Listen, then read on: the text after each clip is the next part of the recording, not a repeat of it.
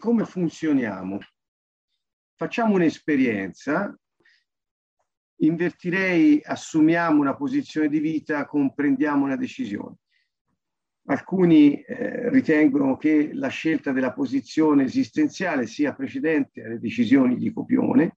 Questa è una questione tecnica. Alla fine, per, per i nostri scopi, non è che ci cambi granché.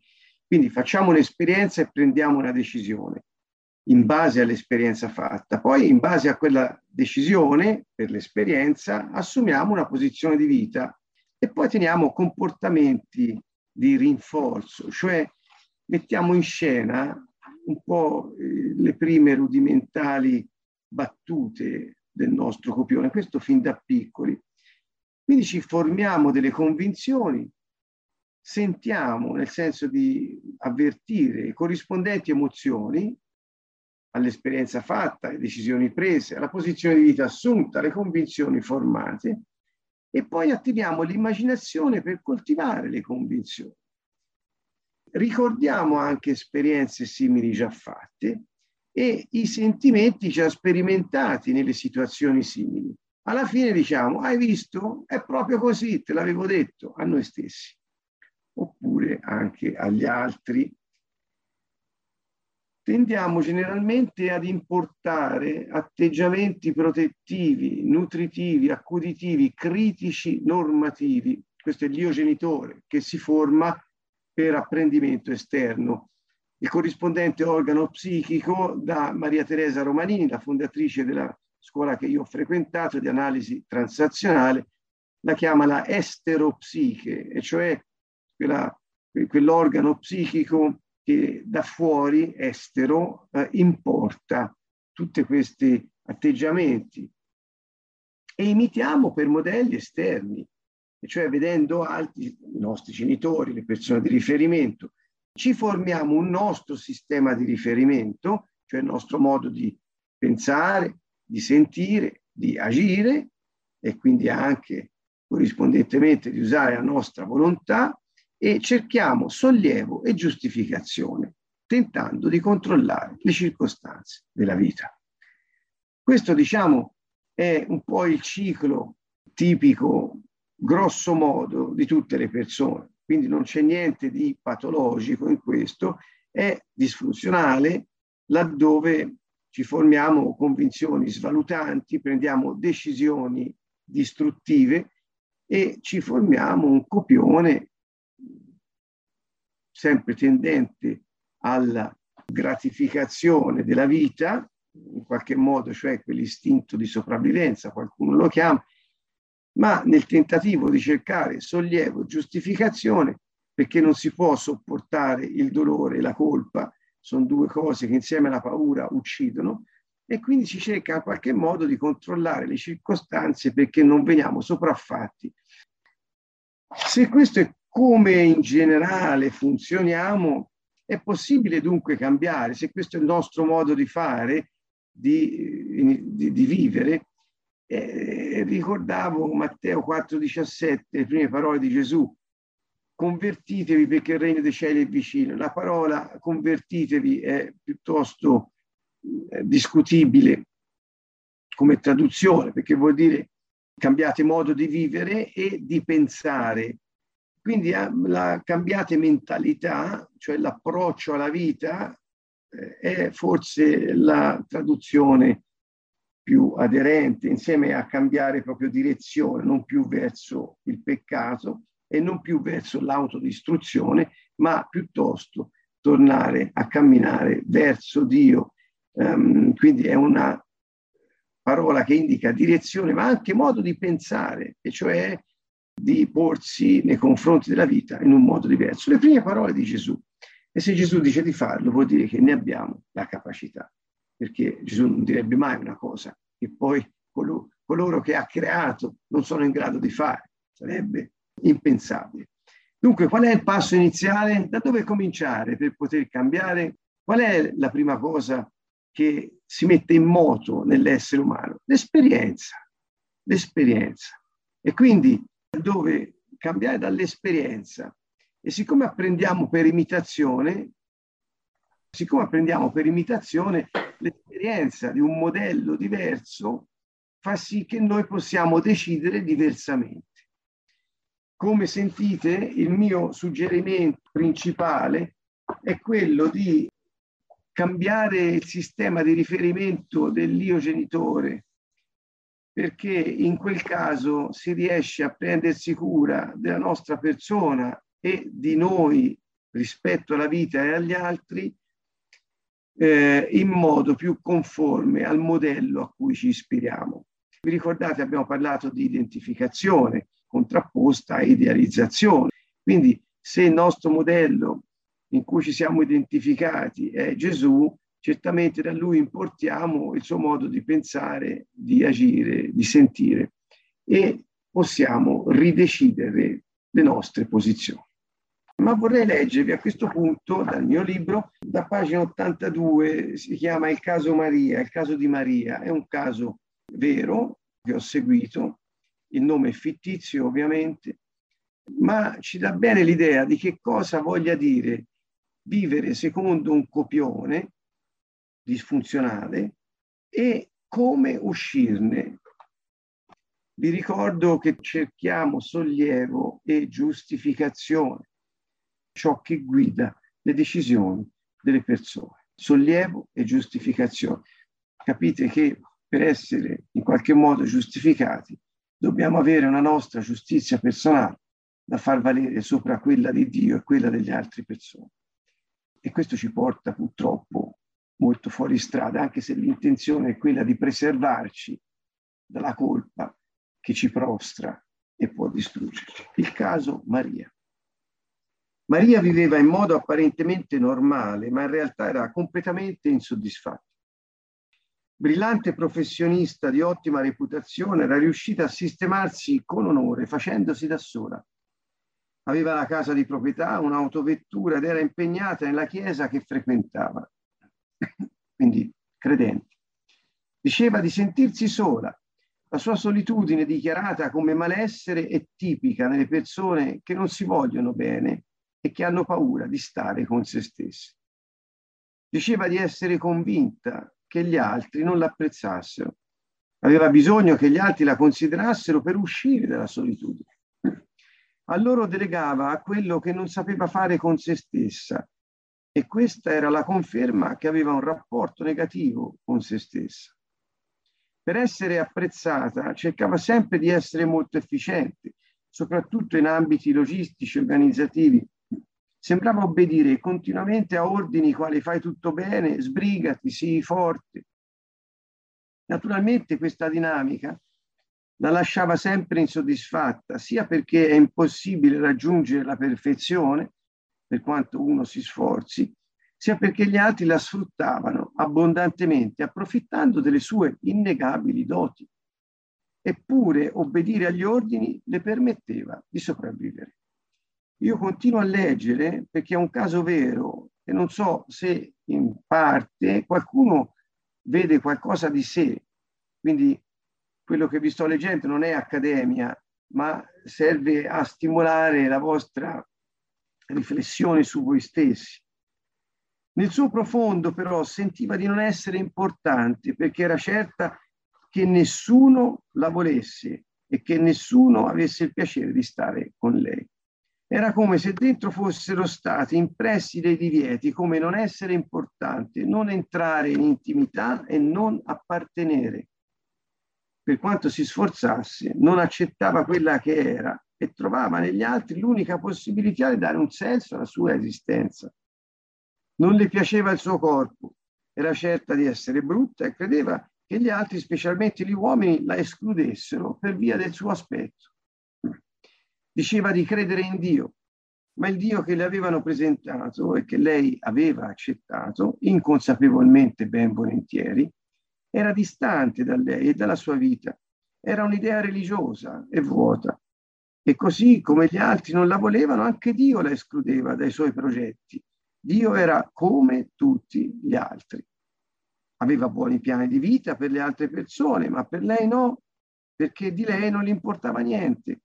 A volte lo considerava perfino un derisore, dato che nella sua vita si ripetevano sempre le stesse cose e lui che poteva, essendo Dio, comunque non interveniva.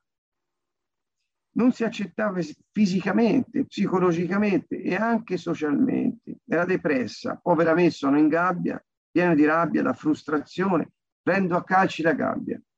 Faceva di tutto per guadagnare incoraggiamento, tentando di essere accettata e così, conseguentemente, di accettarsi ma inevitabilmente e ripetutamente, dopo vari sforzi in questo modo, riuscendo anche bene nella maggior parte delle cose che faceva, si sentiva arrivare a uno stop, a un divieto di andare oltre.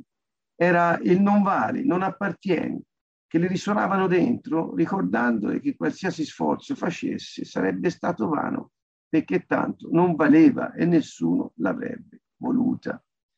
Sentite il dramma come si svolge di fronte ad un'efficienza socialmente apprezzabile e apprezzata, dentro aveva una situazione di grave disagio esistenziale con se stessa e con la vita.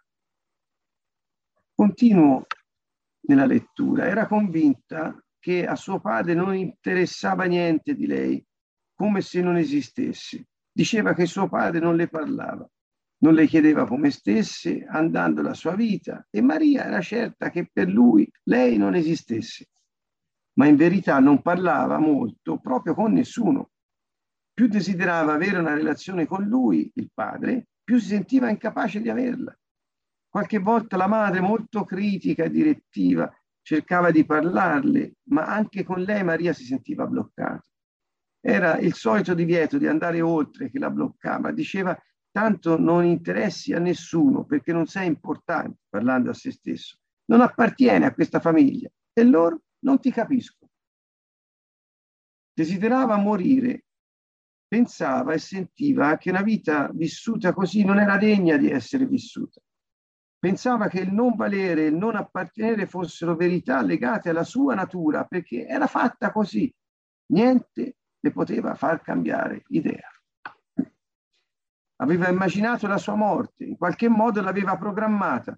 Quando le chiesi se aveva fatto programmi a riguardo, Maria mi disse di sì. Aveva già deciso che sarebbe morta abbastanza giovane di una malattia grave, con la madre accanto al capezzale. Per avere la madre accanto doveva morire. Pur di avere un rapporto affettivo con lei, era disposta a dare la sua vita. La bambina inadeguata che era in lei continuava a piangere per la sua situazione immersa nell'autocommiserazione. Quella bambina continuava a cercare chi la potesse sfruttare per essere approvata, approvata come adeguata, pur sentendo dentro che non ci sarebbe mai riuscita. Avrebbe pagato qualsiasi prezzo pur di avere una relazione che avesse un senso affettivo. Le chiesi se avesse deciso quale sarebbe stato l'epitafio sulla sua tomba mi rispose, è morta giovane, voleva essere felice, ma non ci è riuscita.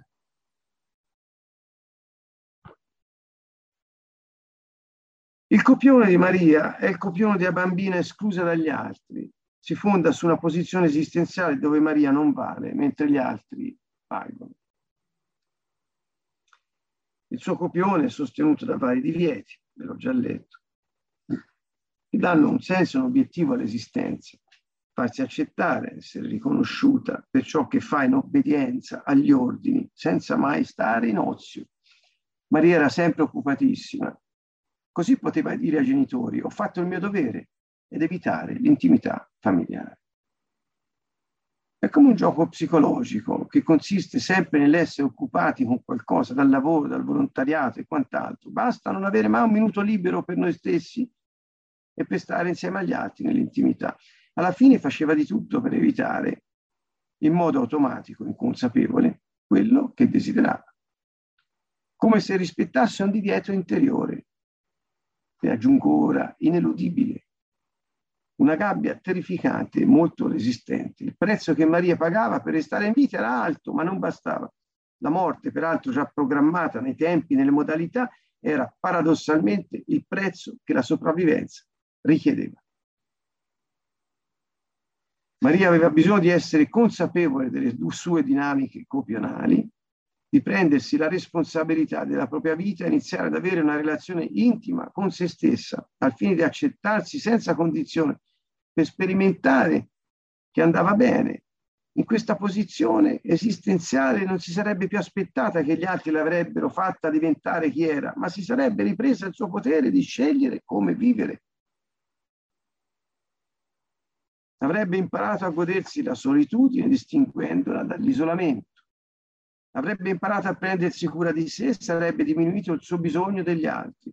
Avrebbe imparato a vivere i suoi diritti e permessi e scoperto di poter realizzare ciò per cui realmente era nata e soddisfare ogni suo bisogno. Come poteva avvenire tutto questo? Questa era la domanda grande, mentre io la aiutavo nella relazione di aiuto che avevamo, come poteva avvenire? Avete sentito dunque le difficoltà che normalmente si affrontano semplicemente vivendo.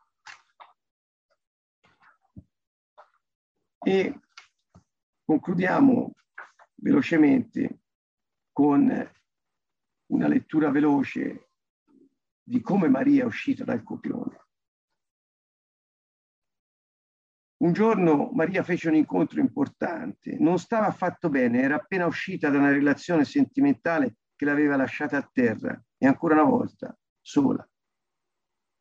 Era convinta di aver perso l'ultima possibilità di essere amata, si sentiva tradita e derisa perfino da Dio, al quale aveva attribuito il fallimento della relazione. Pensava che Dio volesse farle sapere che per lei non aveva previsto relazioni affettive, nonostante desidera, lo desiderasse molto. Piuttosto il piano di Dio prevedeva che Maria lo servisse facendo tante cose per lui, ma restando da sola e soffrendo. successe qualcosa eh, che fu invitata a partecipare all'organizzazione di un incontro tra comunità cristiane e eh, all'ultimo pomeriggio, finito il lavoro, partecipò all'evento plenario, pur pensando sono così depressa perché se Dio aiuta chi sta male continua a stare in questo modo, che ci faccio qui? Iniziò a piangere, pensando che se non fosse successo qualcosa non avrebbe più avuto senso vivere. La risposta arrivò subito. Salto la lettura perché sarebbe un po' troppo lunga, ma eh, la sera eh, eh, Maria ebbe un'esperienza di grande liberazione, fu toccata in modo potente dallo Spirito Santo e eh, diciamo durante la notte ehm, sperimentò quasi una potente guarigione interiore avvenuta grazie alla liberazione. Ma eh, dopo questa prima esperienza così forte, iniziò un nuovo percorso di fede. Voleva saperne di più di quella potenza che aveva sperimentato. E Dio non era poi così come lei aveva pensato.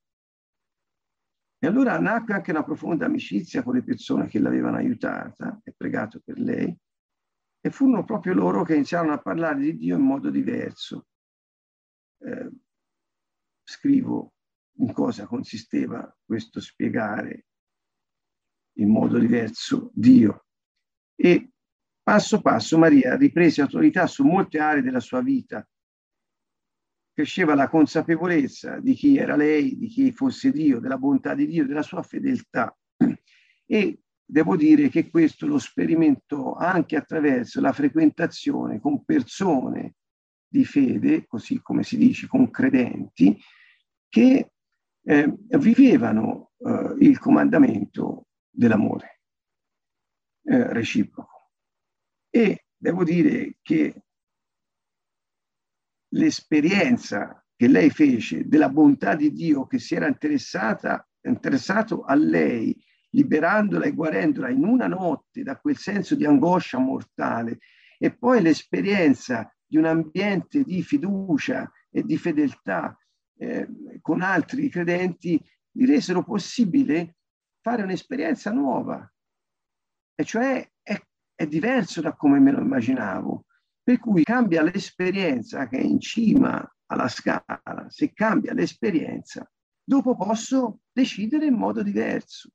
E così Maria fece Io un giorno ebbi, sto leggendo di nuovo a pagina 89 del mio libro, un giorno ebbi occasione di parlare con Maria del suo copione, ne aveva sentito parlare, ma e, e, e, si accorse delle sue dinamiche spiacevoli, la riportavano nel passato, nella tristezza, nella solitudine, eh, e si attivavano sempre inconsapevolmente. Quel giorno Maria scoprì che era stata proprio lei a scegliere quelle stesse dinamiche che le procuravano sofferenza. Io mi ricordo gli occhi di questa ragazza quando si rese conto che tutte le sue gabbie le aveva decise lei, ma capì che le aveva decise in adattamento alle sue percezioni delle circostanze familiari e culturali.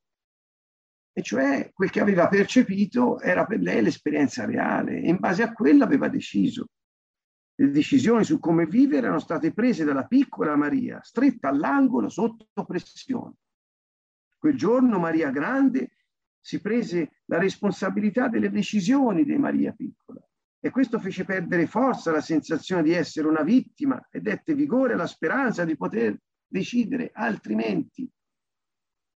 Questa consapevolezza la portò a desiderare di abbandonare quelle strategie per diventare se stessa e godersi appieno la vita che Dio le aveva preferi, eh, preparato. Intanto crebbe la fiducia e sorse la speranza. Maria aveva anche capito e accettato che la piccola Maria era parte della sua personalità, della sua identità e che Maria Grande aveva la possibilità di essere rassicurante e affettiva. E iniziò a fare, cambiando il modo in cui parlava a se stessa e pensare di se stessa, iniziò a fare questi primi passi lo stato degli genitori iniziò ad importare un modello diverso, quel Gesù che non aveva conosciuto e che l'aveva toccata e quelle persone che dicevano di avere Gesù come modello che si comportavano in modo diverso da come lei aveva sempre visto comportarsi le persone che dicevano di essere credenti. Quindi l'ambiente protetto, diverso e la potenza di Dio che manifestava la sua bontà per lei, l'hanno portata a cambiare rotta, cioè a ridecidere. Ma ricordo gli occhi sgranati quando lei si accorse che era lei l'autrice delle sue stesse sofferenze. E cioè erano scelte sue. Amici, in questa c'è una grande potenza, perché quando scopri che sei te che hai deciso di vivere in un certo modo, vuol dire che siccome ha avuto il potere di decidere in quel modo, ha il potere di ridecidere diversamente. Perché se avessero deciso altri per te, eh, questo sarebbe un problema. Perché o riprendi quelli che hanno deciso per te in modo disfunzionale, oppure sei fritto per l'eternità. Invece no, siccome sei te l'autore, tu hai la capacità, il potere di ridecidere. Questo fu quello che ricordo eh, le, le aprì gli occhi proprio fisicamente eh, e ci fu un altro grande episodio di liberazione in quel momento. Quindi, carissimi amici, è possibile uscirne ed è possibile se assumiamo il modello di riferimento e quel processo di identificazione di cui abbiamo parlato lo facciamo nostro, vivendolo insieme ad altri, in un ambiente protetto dove la fiducia e la fedeltà sono i motori della speranza. Una autrice che ho citato più volte si chiama Muriel James, che è morta, ma ha fatto un po' la storia dell'analisi transazionale, una credente con i fiocchi. Lei si è accorta che in fondo ognuno dentro ha delle sollecitazioni delle spinte, delle inclinazioni, ecco, delle inclinazioni innate che tutte le persone hanno, credenti e non credenti. E molto velocemente queste inclinazioni o sollecitazioni o spinte sono attribuite da questa studiosa a quello che lei chiama il nucleo esistenziale o nucleo centrale della persona, cioè l'uomo interiore, qualcuno lo chiama lo spirito umano. Anche io a volte l'ho chiamato così nei, nei miei scritti e nei miei eh, interventi anche audio, video. Preferisco, come vi ho già detto, chiamarlo l'uomo interiore, la sua completezza. E queste sollecitazioni o, o eh, spinte rivelano le funzioni dell'uomo interiore cercano di essere liberate nella direzione di obiettivi significativi, e cioè sono queste, eh, queste spinte interiori che abbiamo, eh, non sono misurabili, ma possono essere sperimentate, osservate. Ci aiutano a sviluppare il nostro potenziale, andare incontro alle sfide che la vita ci propone quotidianamente. Mm, se non siamo in contatto con queste sollecitazioni possiamo rimanere passivi e nella passività si sviluppano i batteri. E la passività è una piaga completamente distruttiva del nostro potenziale. Queste sollecitazioni sono così potenti che se, perfino se bloccate o represse, nonostante la nostra possibilità, spingono da dentro per essere espresse. Cioè, per quanto cerchiamo di impedirgli di manifestarsi, si parla della spinta a vivere, la spinta alla libertà, a capire, a creare, a, a, avere, a godere della, della, vita, a connettersi, a trascendere. Sono spinte che sono innate ad ogni essere umano. Eh, sebbene però possono essere eh, anche distorte, anche usate in modo distruttivo, sono fondamentalmente positive, e cioè la loro eh, tensione è diretta a servire il bene, perché la sollecitazione a vivere è diretta alla vita e quindi è diretta al bene sommo, il bene massimo che Dio ci ha dato, la vita. Parlo della vita con la V maiuscola, io, intendendo la vita eterna, ma anche chi non è credente ha questa spinta a vivere purtroppo in mancanza di Dio non è una spinta a vivere quella vita. Gesù disse io sono la vita. No, è la spinta a vivere, cioè a sopravvivere. E quella vita biologica o psichica che al massimo viene preservata con tutta la forza possibile della persona. Tanto eh, sono forti queste spinte che pensate alla sollecitazione a vivere eh, che non è solo il desiderio di sopravvivere, come cercavo di dire prima, ma per esempio di essere sani, di avere un cuore che batte, un cervello che funziona, di essere capaci di fare le cose, di essere in controllo dei nostri ambienti personali. Senza questa sollecitudine dell'uomo interiore, credente o non credente, la persona perde speranza.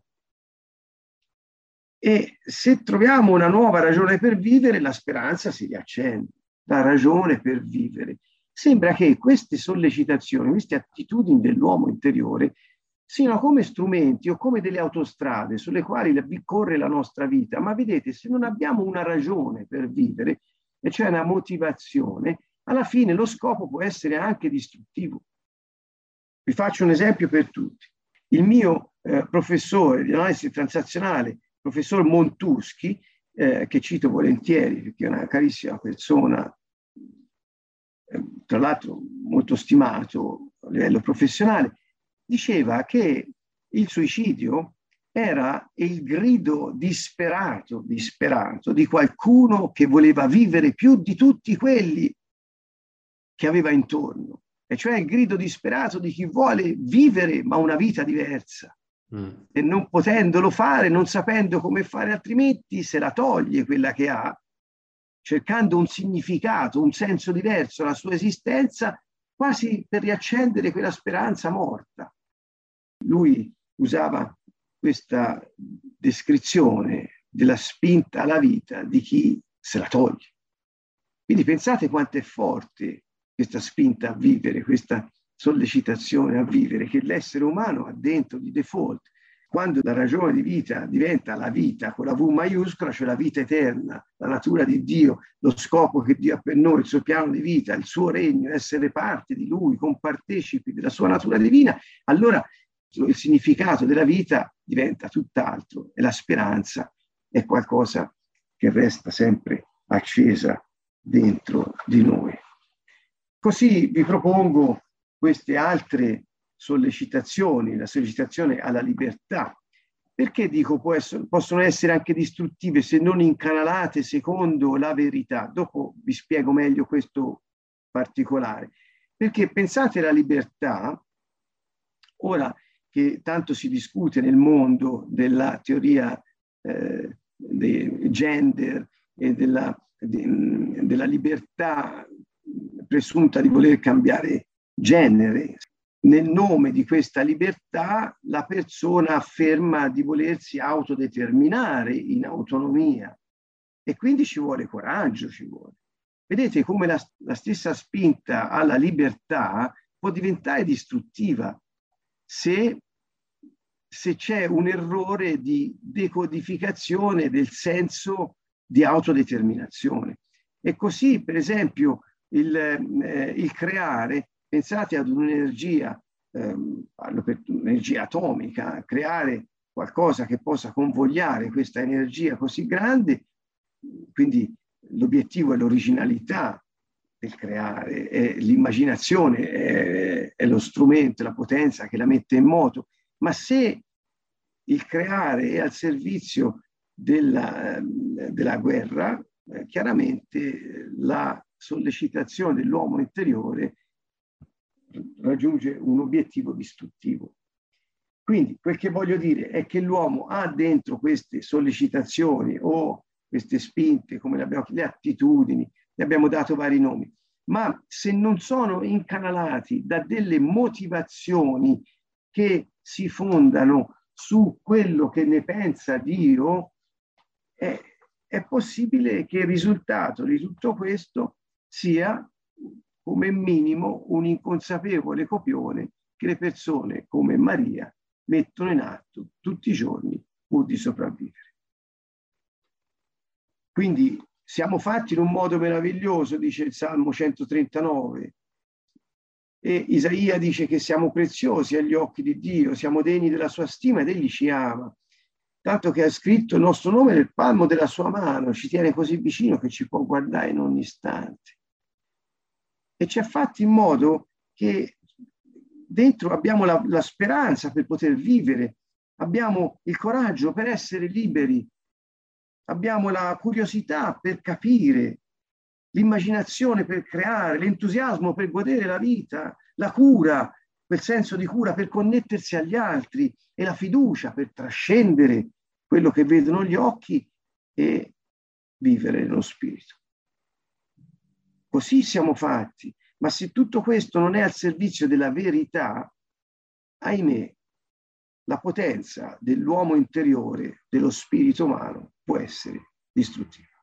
Difatti, il male è così potente perché gli uomini sono fatti in modo da avere una forza straordinaria dentro di loro. Quali sono questi canali nei quali queste spinte interiori che abbiamo possono essere ben incanalati al fine di produrre, produrre il bene, vivendo la vita con la V maiuscola, cioè la vita eterna. Beh, una cosa di cui in psicologia poco parlano, e giustamente perché non fa parte del funzionamento della mente, ma sono i valori per i quali viviamo. Ed ecco qui il mio assist finale che vi, che vi lascio dopo aver esaminato quel caso così eh, emblematico di Maria e dopo aver detto che siamo costruiti come un gioiello per funzionare per il bene, ma se non abbiamo i valori di Dio che ci motivano per quella vita, possiamo essere degli strumenti così distruttivi per noi e per gli altri che ce ne rendiamo conto quando vediamo il male prodotto dagli altri, dalle persone che ci stanno intorno. E i valori, che cosa sono i valori? Eh beh, valore è qualcosa che vale, cioè il valore è qualcosa che ha un valore proprio, tanto da avere l'attenzione più di ogni altra cosa della persona, perché solo ciò che per me vale diventa un mio valore. I valori sono legati alla motivazione, cioè alle intenzioni. Le intenzioni sono spinte dalla motivazione, che si fondano sui valori. Quindi se, se io do valore, per esempio, ad alcuni attributi divini, parliamo di misericordia, se per esempio la misericordia per me è un valore, la misericordia mi darà un orientamento, sarà per me come una bussola, mi dà la direzione, mi indica come muovere i miei passi, cioè quali decisioni prendere, mi indica ehm, come poter usare la mia immaginazione al fine di creare tutto quello che posso con originalità per poter sovvenire in aiuto con la misericordia a chi ne ha bisogno e si macera nella colpa. Se ho il valore alla base e vale, vale molto per me, tanto che tutta la mia persona e la mia stessa identità è orientata da quei valori e quindi non vivrò svalutando me o gli altri o la vita, ma vivrò secondo quello che vale secondo Dio. Infatti, se i miei valori coincidono con quelli di Dio, porto frutto. E il frutto che porto in quel caso è il frutto prodotto dallo Spirito Santo. Pace, amore, gioia, pazienza, bontà, mitezza, benevolenza, autocontrollo, fedeltà, ma sia gli strumenti, cioè le sollecitazioni, sia gli scopi, gli obiettivi, sia la potenza che mi anima, se non sono orientati dagli stessi valori di Dio, sono abbandonati a se stessi, come una bussola che perde il nord magnetico e quindi rischio di fare veramente del danno a me stesso per primo e agli altri poi. Quali sono questi valori? Sono gli stessi che ha Dio, in quanto se Lui diventa la nostra vita, quando ci identifichiamo in Lui, non possiamo vivere la sua vita con l'identità che ci ha dato, secondo valori diversi, perché la potenza che abbiamo dentro si orienterà secondo i valori del mondo, che non coincidono con quelli di Dio. I valori a cui possiamo uniformare e informare la nostra vita e quindi la nostra identità si riassumono in una parola, verità. Cioè quello che è vero o, o reale è solo ciò che Dio ci ha detto, è solo ciò che Dio ha stabilito, è solo ciò che Dio ha messo dentro di noi. E ricordate la nuova alleanza, Geremia 31, dice io metterò dentro di voi le mie leggi, la mia volontà sarà in voi. E poi in Ezechiele 36 ci, ci fa passare da quel processo di rinascita, di rigenerazione, dove noi avremo un cuore nuovo, tenero, adatto, uno spirito nuovo, umano, e poi il suo spirito in noi e saremo adatti allora a mettere in pratica quello che è, vale per lui, cioè le sue leggi, i suoi statuti. Quindi quello che vale per lui vale anche per noi che abbiamo la sua vita. Se noi non ehm, prendiamo la bussola dei valori di Dio per poter orientare il nostro sistema di riferimento, finiamo schiavi di un copione distruttivo. Ecco il modo per uscirne, e cioè è un processo di autorigenitorizzazione, laddove assumendo il modello nuovo e importando i valori di Dio, decidiamo e ridecidiamo facendo l'esperienza in ambienti protetti, la Chiesa, facendone esperienza, io posso ridecidere, cambiare, uscire dalla gabbia e Dio non mancherà con la sua benevolenza di toccare con potenza coloro che lo cercano. Guardate, Matteo parla delle cose di valore e ne parla in parabole quando Gesù parla del regno dei cieli. Ricordate, il regno dei cieli è come un mercante che va in cerca di perle, quando trova quella di grande valore, lascia perdere tutto il resto e prende quella. Oppure ricordate la parabola del tesoro nascosto nel campo, è un tesoro di grande valore, e quando la persona lo trova va, vende tutto quello che ha e compra il campo che conteneva il tesoro. E anche laddove Gesù dice non state in ansia per quello che mangerete, berrete, vestirete, non vi preoccupate della vostra vita, non state in ansia per la vita, cercate piuttosto il regno di Dio e la sua giustizia. Quali sono i valori che Gesù ci mette davanti? Il regno di Dio e la sua giustizia. Nel Vangelo di Matteo questo è chiarissimo. Giovanni ci parla della vita, ci parla della verità, ci parla della risurrezione. Giovanni ci parla del dimorare in lui e dell'amore reciproco. Insomma, Gesù è chiaro, ha sempre detto chiaramente quali sono le cose di valore per lui. Se noi cerchiamo il suo regno, in un regno c'è un re il quale ha la volontà sovrana e, e la applica nel suo dominio, sul suo territorio, affinché tutto e tutti nel suo territorio diventino come lui. E quindi se cerchiamo il suo regno, cerchiamo la sua volontà, cerchiamo la sua vita, cerchiamo i suoi valori. E se li importiamo come nostro modello e diventa il nostro sistema di riferimento, orienteremo tutta la nostra vita. Se per esempio assumiamo Dio come modello di riferimento Gesù, perché è Dio che si è fatto uomo, quindi più esplicito di così, non potremmo mai fare il nero e non pagare le tasse, e non rubare. Sono indicazioni chiare del, del valore che Dio attribuisce al fatto di aver dato in mano a qualcuno delle risorse da amministrare. E quindi quando noi derubiamo stiamo vivendo secondo dei valori diversi.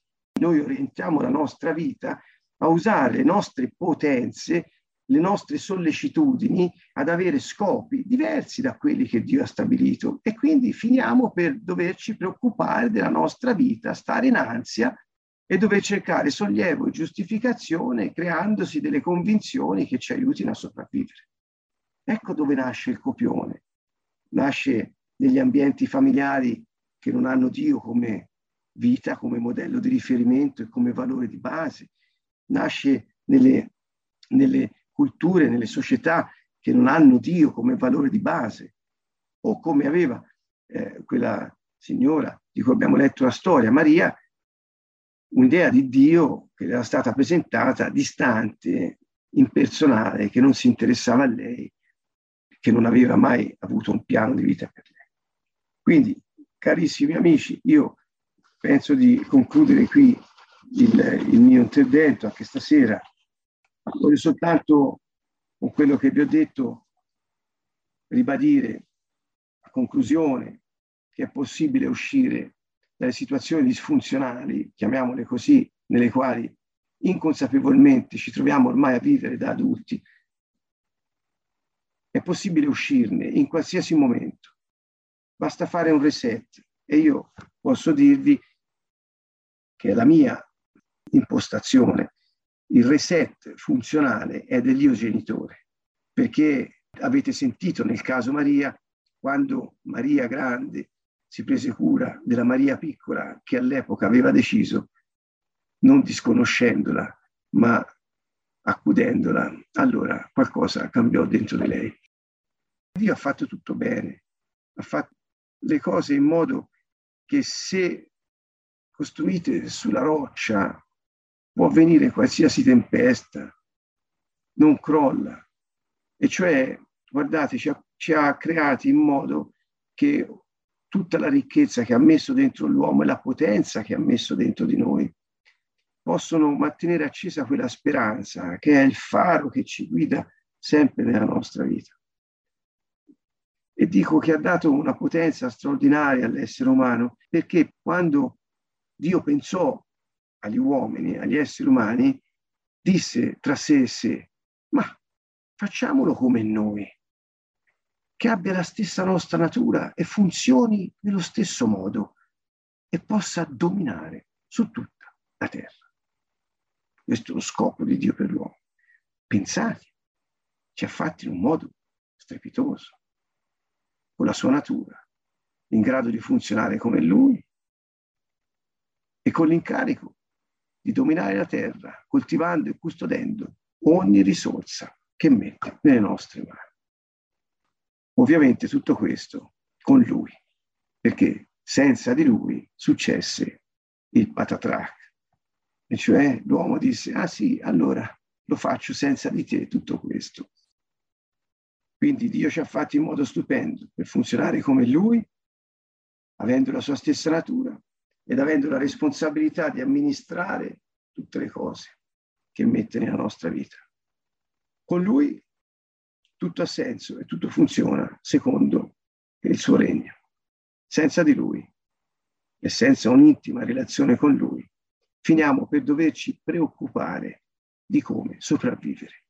Gesù fu molto chiaro cercate prima il regno di Dio e la sua giustizia, cioè allineatevi a Lui, come pensa Lui, come sente Lui, come decide Lui, così fate anche voi, comportatevi conformemente, cercate la sua potenza nell'essere re e nel dominare con i suoi standard, i vostri orientamenti. Il resto vi è dato un'aggiunta. Non vi preoccupate della vita. A ogni giorno basta la sua pena, disse.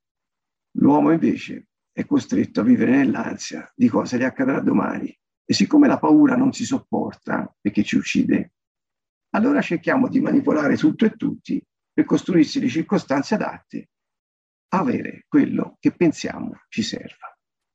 È perverso. Ma grazie a Dio il Signore ci ha aperto gli occhi e ci fa vedere una via migliore. Si chiama amore, verità, vita. Lui è la via, non ce n'è un'altra. Gesù di Nazareth.